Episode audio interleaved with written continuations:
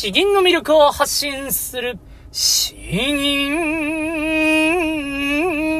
チャンネル。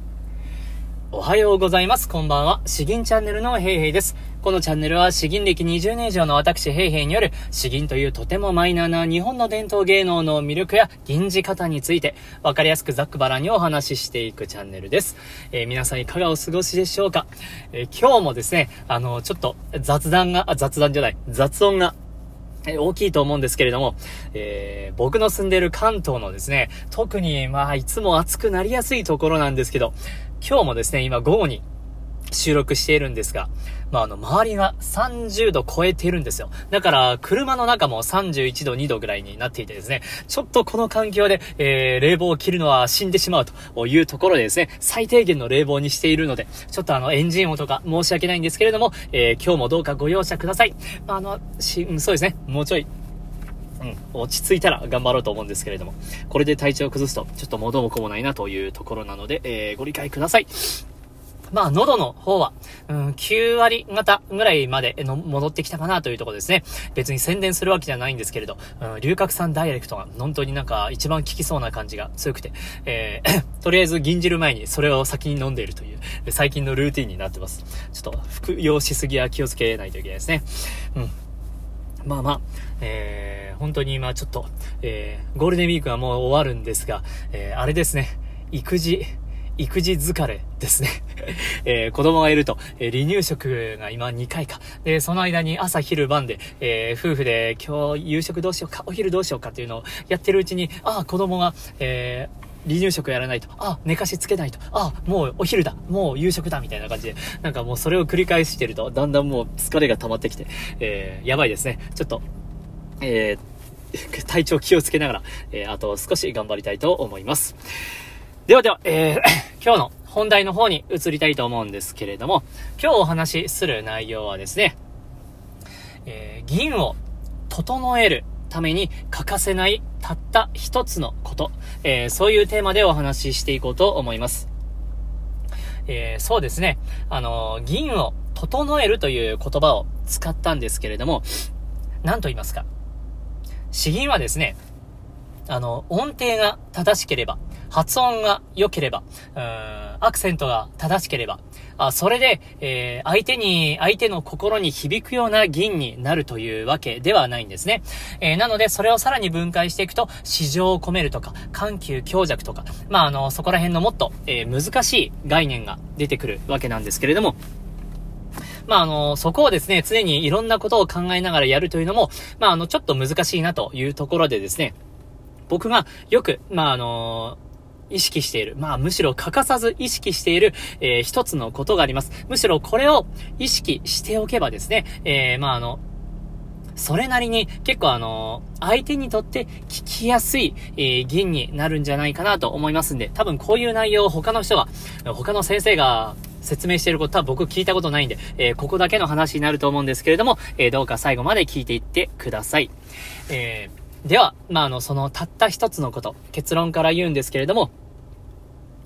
相手にとって聞きやすい銀かどうか、え心地よい銀かどうかを考えるということです。つまり、あの、相手目線というものなんですね。これは、まあ、あのそう簡単に、えーできるかどうかというところは難しいんですけれども、まあ、あの、一番わかりやすいのは、自分で吟じてみて、それを録音してみて、えーそれを聞き返すということですね。これを繰り返していくと、えーだんだんとですね、あの、吟じながら、あの、聞いている人が今どう、どうかなというところに想像が巡らせるようになってきます。結構今日ちょっと難しい話になっちゃってるなというところはあるんですけれども、本当にあの、必要なのは想像力なんですね。えーとても抽象的で申し訳ないんですが。これどういうことかというとですね、あのーついつい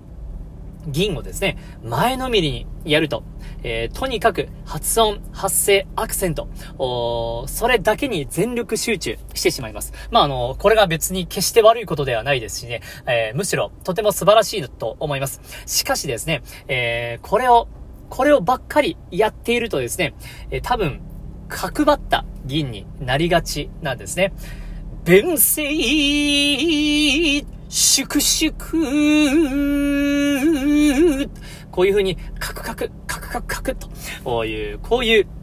なんか、あの、垢抜けない、ぎこちない、えー、そういう銀になってしまいます。で、あのー、まあ、ここ、ちゃんと土台として積み重ねていくというのも、もう間違いないんですね。えー、むしろ僕はそれはそれで十分推奨したいんですけれども、やはりですね、えー、議員をやっていると、人にえー、聞いてもらいたいというのも、えー、まあ、人情じゃないかなと思うわけです。せっかくやっているからには、あ人からもちょっと聞かせてよと言われるとこ、ことがあるかと思います。そういう時にですね、えー、やはりあの、ある程度、え人にとって、ああ、いい銀だねというのを、うん、そういう感想を、もうちょっと早めに欲しいですね。議員をやって3年、5年、10年経ってからそういう感想が欲しいっていう人なかなかいないと思うんですね。やはりやったからには、あそれなりのいい、感想が欲しいなと思えるときに、えー、整った銀を、意識するということが大事です。で、そういう時に、えー、聞いている人にとってどうかなということを考えながら、想像しながら吟じるということなんですね。ちょっと今日はあの、説明が何度も繰り返して、まどろっこしいところはあるんですけれども、うんまあ大事なんですね。何度も言います。で、あの、これをもう少し具体的に言うとですね、あの、聞きやすい銀とはどういうものかですね。えー、これは、まあ、もう少し言語化すると。例えば、えー、言葉の流れが自然であるということですね。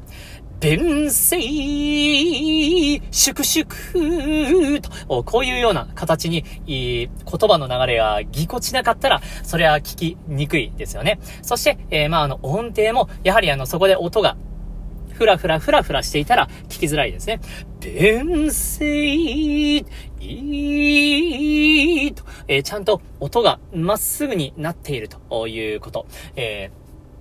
あとは、まあ、あの、発音ですね。発音が、連声、粛々と、何を言ってるのか、もう、あいうえおが崩壊しているような、あ銀であればですね、それも本当に、え、聞きづらい、え、銀になってしまいます。そうではなくてですね、やはりあの、聞いている人にとって聞きやすい、え、自然な流れというものはどういうことかなということを考えるわけです。まあ、あの、発音であれば、相手にとって聞きやすい発音、えー、言葉運びであれば、相手によってして聞きやすい自然な言葉の流れ、アクセントも自然なアクセントというものが、やはりあの相手に、相手の気持ちを想像すると、なんとなく分かってくるかなと思います。そして音程についてもですね、音程はただ正しければ良いというものではないんですね。ただ正しければ、それはもうあの、ピアノの音とか、むしろキーボードの音とか、どんな音質でもいいということになります。そうではなくてですね、音程というのもあくまで、えー相手を聞きやすく、相手にとって聞きやすくするための、えー、道具の一つなんですね。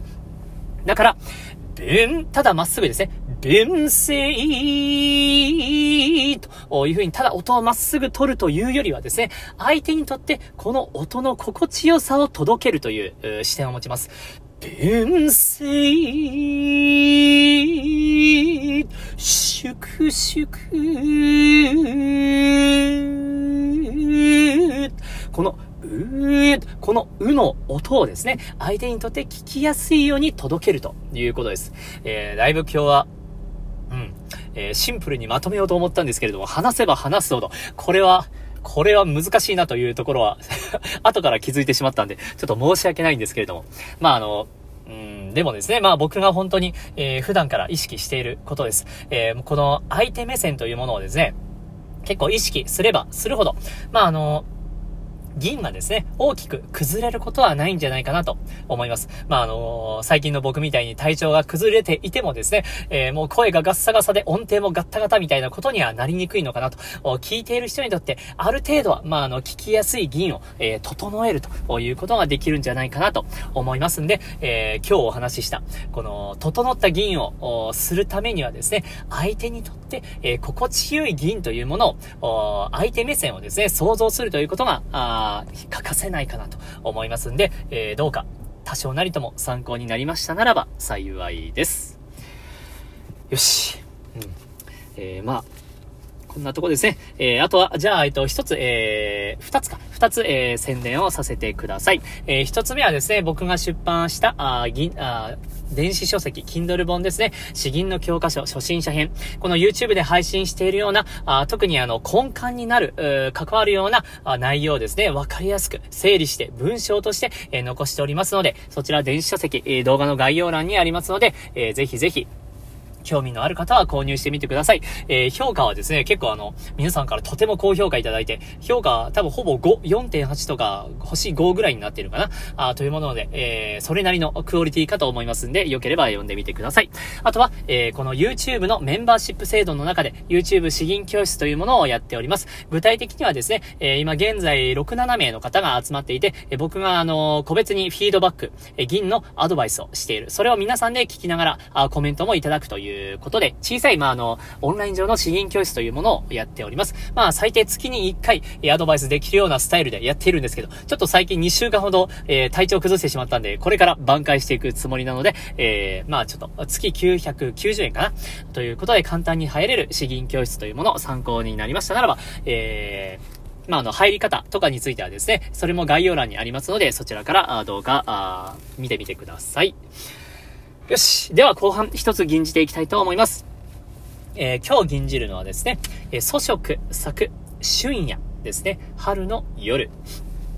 まあ、この間も春夜をやったんで、えー、まあ、そんな感じですね。春。春かな？こんな30度に行っている日が春だとは僕は認めたくないんですけれども。とりあえず、まあ、ギリ春なので、えー、春夜やりたいと思います。ではまず詩文から。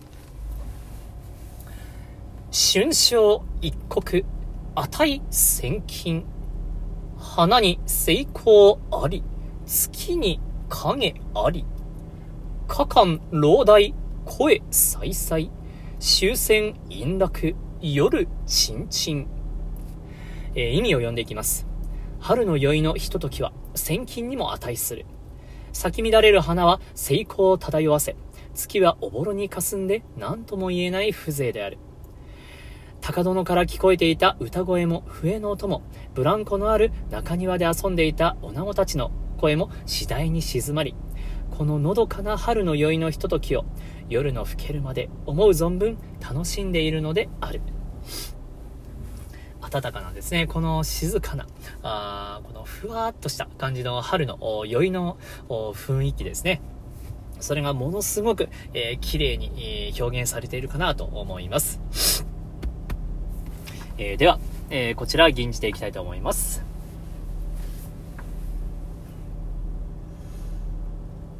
春夜粗食。春章一国。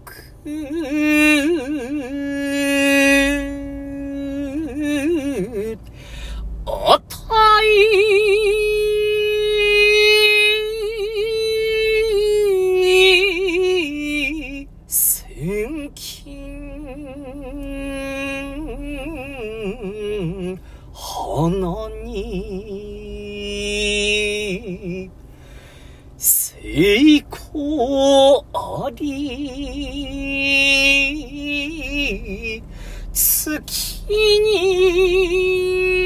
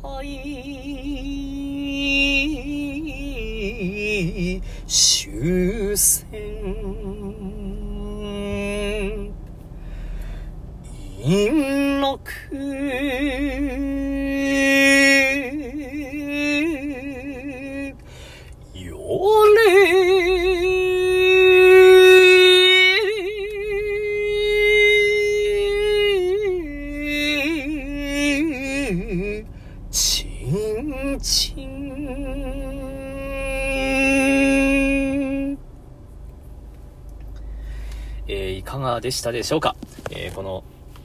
美しい死の、えー、この、なんというかな、優しい、静かで、細い、えー、そんな、そんな良さがですね、えー、なんとか伝わったな、らば、あ伝わったのであれば幸いです。えー、では、今日はこんな感じですね。うん、やっぱり体力はまだだいぶ落ち込んでるな。うんではでは、えー、引き続き頑張りたいと思います。詩吟の魅力を発信する、する詩吟チャンネル、どうもありがとうございました。バイバイ